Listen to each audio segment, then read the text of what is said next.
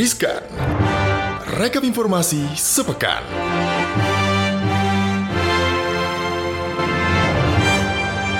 Jalan-jalan ke Medan. Oke, oke lagi bang, cakep. Sekarang saatnya Riskan. Yeay.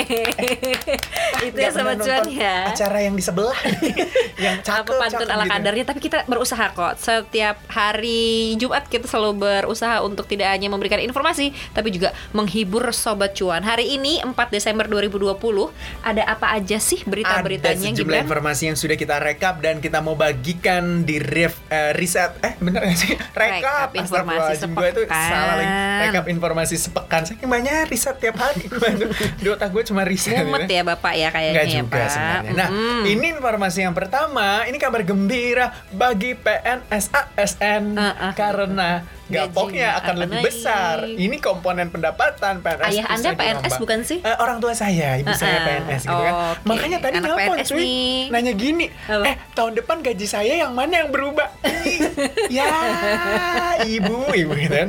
Nah, jadi pemerintah ini akan merombak aturan pangkat dan juga komponen gaji pegawai negeri sipil atau PNS. Saat Mm-mm. ini kebijakan ini tengah Lagi disusun, disusun. oleh Badan Kepegawaian Negara atau BKN melalui Direktorat Kompensasi Aparatur Sipil Negara. Jadi kebijakan sistem pangkat dan juga gaji PNS akan diterbitkan dalam bentuk peraturan pemerintah atau PP, yakni PP tentang PNS dan PP tentang gaji, tunjangan dan fasilitas PNS. Hmm, gitu ya kak. Jadi Bener apa sih yang banget. berubah kak? Jadi perubahan sistem penggajian ini semula berbasis pangkat dan juga golongan gitu kan. Jadi kalau 3A, 3B, 3C itu Beda-beda gajinya tuh berubah walaupun gajinya. cuma beda 200 300 ribu gitu kan. Tapi tetap Ngerti beda ya gajinya. PNS ya. Lumayan ya buat PNS juga kan. Nah, tapi saat ini nanti itu adalah berbasis pada harga jabatan atau job price. Jadi didasarkan sama nilai jabatan, Hmm. di mana jabatan yang diperoleh, evaluasi jabatannya, terus juga eh, kalau saya lihat itu ya, ini adalah soal eh, tanggung jawab gitu. Oh, gitu. Jadi kalau misalnya Jadi kayak di swasta gitu ya kak Benar, kalau misalnya sama-sama golongan 4 nih, Mm-mm. tapi, Tapi belum tentu gajinya sama. Oh, oke. Karena kan dulu sama kan gapoknya Uh-uh, kalau uh-uh. sama-sama golongan 4. Kalau sekarang beda pasti semuanya beda karena Hmm. satu misalnya 4A tapi satunya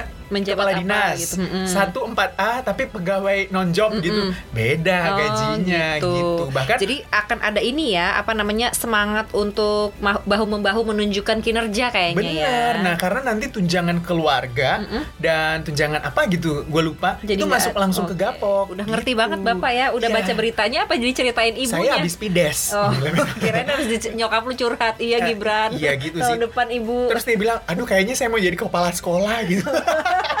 biar ada ya tunjangan jabatan. Bener. Jadi ini menurut uh, PLT Kepala Biro Hubungan Masyarakat dan Hukum Sem- dan juga Kerjasama BKN Pak Pariono bilang kalau perubahan ini nantinya akan berpengaruh pada komponen gaji PNS. Artinya tunjangan yang selama ini diterima kemungkinan akan dimasukkan dalam komponen gaji itu kan tadi Betul. gue bilang. Jadi adapun tunjangan PNS yang berlaku hanyalah dua komponen yaitu tunjangan kinerja dan juga tunjangan kemahalan. Apa sih tunjangan kemahalan? Ini kalau eh, kalian kerja di daerah-daerah terdepan, terpencil dan yang jauh-jauh gitu, kan kalau misalnya ibu PNS di Papua ada tunjangan kemahalan, kan Maksudnya inflasinya gimana? beda gitu kan, Oh, harga gitu. barang di sana Oh, lebih gitu ya, beda. Pak? Iya, bu Oh, masa I see. eh, kerja di misalnya Papua gajinya Jogja gitu, yang UMR-nya agak sedikit lebih rendah gitu. Uh, uh. Oh jadi Nah, disesuaikan dengan daerahnya gitu kemahalan tuh berarti Bener. itu artinya Iya, seperti oh itu. gitu. Saya tadi tuh baca berita ini tuh saya bingung tunjangan kemahalan tuh apa gitu. Uh, uh. Untung ini ada anak PNS ya jadi bisa menjelaskan Ayo, gitu sebenarnya. saya. Jadi kan kalau misalnya sebelumnya ya eh, PNS tuh tunjangannya banyak banget ya. Ada tunjangan anak, tunjangan istri, tunjangan keluar kota, tunjangan rapat, udah gitu ya. Iya. nggak akan sebanyak itu ya. Tapi sebenarnya yang mau dikaji juga itu nantinya adalah uh, kan kita tahu tunjangan kinerja PNS itu tiap daerah beda, tergantung pendapatan asli daerah mereka. PNS DKI Jakarta cuy Luar biasa ya Luar biasa kan ya. tunjangan kinerjanya kata Pak Ahok dulu kan kayak kalian rajin absen datang kerja saya kasih tunjangan yang bagus gitu kan. gitu. Nah, ini ya masih dikaji karena kan ya tiap daerah itu beda pendapatan asli daerahnya sekemampuan daerahnya memberikan tunjangan kinerja. gitu betul biar tidak memberatkan daerahnya juga gitu ya karena ini kayaknya ada yang akan memberatkan daerah khususnya daerah DKI Jakarta. Uh, gue sebagai orang berKTP Jakarta agak-agak emosi ya baca cerita ya. Eh cerita lagi baca berita ini gitu ya. Jadi kalau mungkin sobat cuan pernah ngeliat gitu ya berita di sosial media atau mungkin pernah baca sekelebat atau dengar gitu bahwa anggota dewan atau anggota DPRD DKI Jakarta minta naik gaji sobat cuan Mungkin ini ya berkaca sama PNS. iri kayaknya dia sama PNS ya. Iri, bilang, Jadi Bos. nih ya, dinamika politik di DKI Jakarta nih belakangan ini lagi menghangat atau mungkin bahkan memanas gitu ya sobat cuannya ini karena ada anggaran fantastis rencana kerja tahunan atau RKT Dewan Perwakilan Rakyat Daerah atau DPRD Provinsi DKI Jakarta itu sebesar 888 miliar. Wow. Nah, anggaran itu tertuang dalam kebijakan umum anggaran prioritas plafon anggaran sementara atau KUA PPAS APBD 2021-nya DKI Jakarta gitu ya. Jadi, artinya apa? Jadi tuh minta naik gaji gitu ya. Jadi kalau dari 880 miliar itu gitu ya, artinya nih masing-masing anggota DPRD DKI Jakarta akan mendapat gaji sebesar jangan kaget sobat cuan ya. Berapa? Berapa? 698 juta 649 ribu 250 Bos, bos. rupiah per Sumpah. bulan. Nggak pernah tuh masuk ke rekening gue sebanyak itu. Sumpah. Iya, nah ini mendapatkan banyak ini ya, apa namanya kayak agak penolakan juga gitu. Salah satunya inilah peneliti Forum Masyarakat Peduli Parlemen Indonesia, Lucius Karus ini mengkritik rencana ini gitu karena menurut dia alokasi anggaran untuk wakil rakyat di DPRD DKI Jakarta itu terlalu fantastis gitu. Hmm. Dan Lucius Karus juga bilang kalau rencana kenaikan anggaran itu semakin aneh nih karena beberapa pos yang ada di dalamnya juga tidak urgent dilakukan di tahun 2021 atau tahun depan gitu ya. Mulai dari ada BIMTEK keluar kota, sementara juga lagi corona gitu kan ya belum tentu bisa gitu kan. Kita sebebas itu maksudnya eh, apa mobilisasinya gitu. Terus sosialisasi raperda dan perda hingga sosialisasi nilai kebangsaan. Jadi Oh. kayak diada-adain gitu. Mm-mm. Jadi sebenarnya anggota DPR itu khususnya DPRD. DKI, DPRD DKI Jakarta ya, oh, jangan marah sama gue gitu. Nah DPRD DKI Jakarta agak lebih aware gitu kan melihat apa- kondisi saat ini. Iya betul Tepo Seliro ya kalau kata orang Jawa kayaknya ya. Kondisi sekarang lagi sulit gitu ya kak ya, luar biasa gitu ya kak.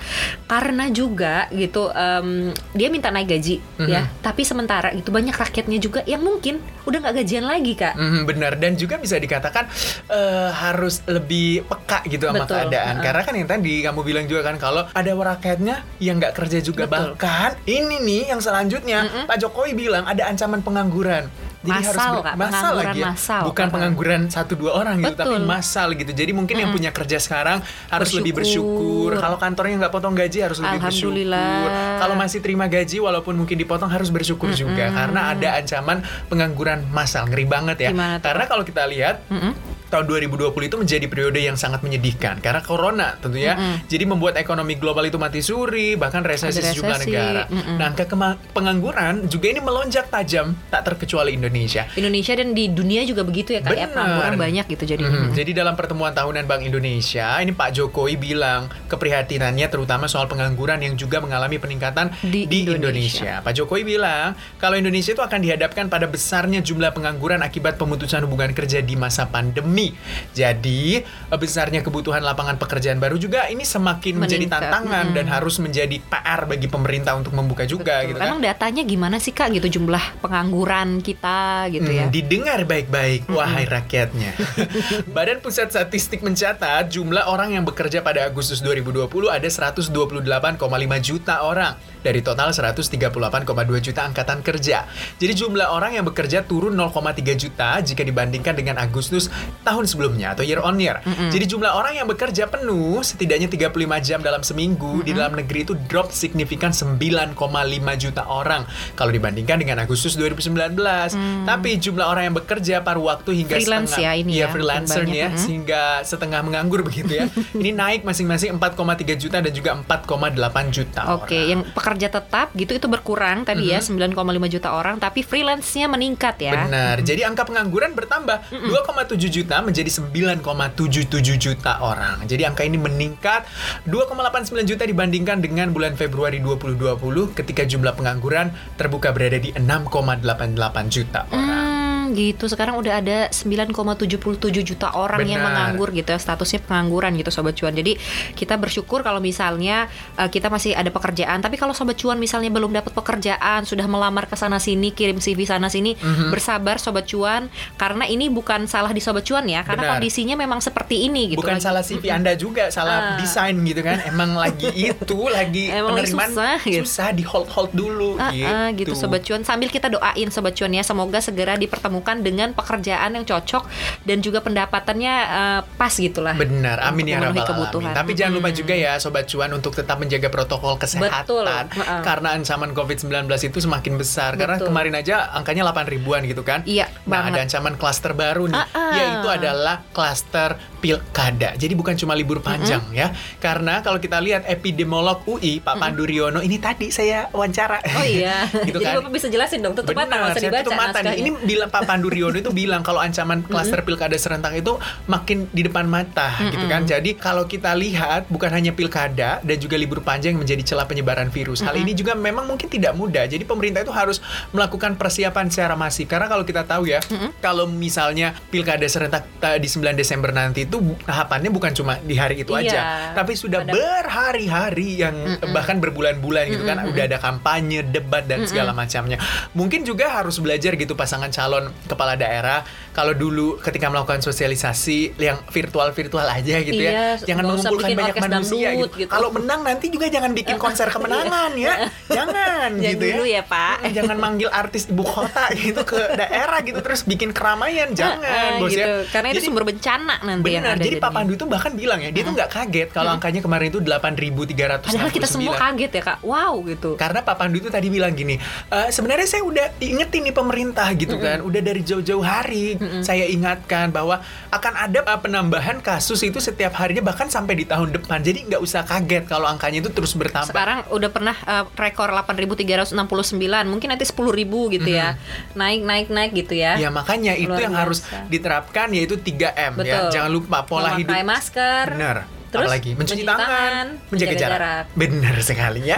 Oke, nah itu Ah, dan harus per hari ini ya kak ya per Jumat 4 Desember 2020 ini Mhm. tercatat kasus aktif COVID-19 di Indonesia itu udah 80.023 orang yang terkena dan ini adalah eh, rekor kasus aktif tertinggi sejak virus corona ini sampai ke Indonesia gitu Betul atau sekali. menjadi wabah gitu. Jadi saudara-saudaraku sebangsa setanah air, jaga kesehatan Anda, Betul. jaga jarak ya, apalagi dengan mantan. Ya. Oke. Kalau udah nggak sayang lagi udah ditinggalin Iya, aja tinggalin aja. gitu ya. Jangan perasaan di bawah ke sini ya. Oke, selanjutnya ini kita ada informasi lagi ya. Iya, ini nih ada yang sedang berduet nih kak ya, dan juga mengumpulkan mas, bukan masa. Kalau Hmm. misalnya orang bisanya duet konser mengumpulkan masa, ini mengumpulkan duit cuan pundi-pundi untuk Indonesia Raya. Apaan bawa kotak kotak amal gitu? Bisa jadi kalau misalnya simpelnya kayak gitu ya. Nah, tapi ini Tapi ini adalah lebih elegan gitu Wah, bentuknya. itu? Jadi Menteri Koordinator Bidang Kemaritiman dan Investasi, Jenderal TNI Purnawirawan Luhut Binsar Panjaitan atau Pak Luhut atau Lord Luhut gitu ya kalau Sobat Cuan kenalnya kayaknya itu ya. Mhm. Menteri Badan Usaha Milik Negara Erick Thohir gitu berdua ini gitu Pak Luhut dan juga Pak Erick Thohir ini melakukan kunjungan kerja ke Jepang. Mhm. Nah, salah satu poin penting dari kunjungan kerja mereka ini gitu berkaitan dengan rencana Indonesia mendirikan Sovereign Wealth Fund atau SWF Mhm. atau lebih dikenal dengan Nusantara Investment Authority atau NIA ini dana abadi lah gitu istilahnya gitu ya. NIA atau NIA tanpa Ramadhani ini adalah lembaga yang akan berfungsi mengelola investasi dan menunjang pembangunan ekonomi Indonesia nih eh, sobat cuan ya. Jadi pemerintah Indonesia mengharapkan dengan NIA ini dapat eh, mendorong perubahan iklim investasi, terus kemudian juga pengembangan nilai aset negara dan menunjang pembangunan ekonomi khususnya dalam mendukung realisasi proyek-proyek prioritas nasional. Nah, si Sovereign Wealth Fund ini akan mulai beroperasi tahun 2021 dan Mhm. ditargetkan menjadi salah satu kerangka pemulihan ekonomi Indonesia di mana komponen pertumbuhan ekonomi itu kan nggak hanya dari permintaan domestik ya tapi Betul. juga dengan mendorong masuknya investasi dari luar ke dalam gitu. Mhm. Nah, untuk melancarkan operasi ini ya, jadi pemerintah Indonesia itu udah menyuntikkan modal awal sebanyak 75 triliun rupiah Wow. untuk membentuk Sinia tadi itu ya, Mhm. Nusantara Investment Authority itu. Nah, selain penjajakan ke Jepang nih Kak ya, pemerintah Indonesia juga sedang menjajaki dukungan dari Amerika Serikat, juga Uni Emirat Arab gitu. Jadi lagi nyari duit. Kalau kata Gibran tadi bener tuh kayak bawa-bawa kotak-kotak kotak. gitu ya. Oke, tapi bukan di lampu merah, cuy. nah, gitu. ini kalau kita lihat sebenarnya eh, permasalahan COVID ini kan membuat sejumlah negara itu punya masalah yang sama ya, masalah ekonomi. gitu. Bagaimana tidak kalau kita saling bahu membahu Eh, gitu kan? membantu gitu ya, Bener. saling bantu. Yang kaya tolong bantu-bantu ya negara-negara miskin-miskin gitu yang ada di eh, Afrika juga pada khususnya. Dan juga negara berkembang yang sedang ingin berkembang jangan sampai tumbuh kembang kembangnya nggak stunting gitu ya. stunting gitu ya jangan sampai terjadi stunting gitu di tumbuh kembang negara-negara ini Betul gitu sobat cuan ya karena memang uh, covid ini kan kayak nggak ada yang memperkirakan gitu Benar. kita semua planningnya bahwa akan ekonomi tuh lancar gitu semua going well gitu tapi ternyata kita mendapatkan hadiah gitu ya quote Dalam tanda unquote. kutip. Heeh, di tahun 2020 ini gitu sobat cuan jadi ya begitulah ya kan katanya 2020 tuh kayak Januari Februari uh, Maret. isolasi Desember Oh iya, Januari Februari isolasi, Isolasi Desember. Desember 2021. Tapi sebenarnya ada baiknya kita apa ya kayak introspeksi diri gitu ya. 2020 mungkin yang sedang banyak di rumah enak-enak gitu kan yang masih tetap dapat gaji tapi work from home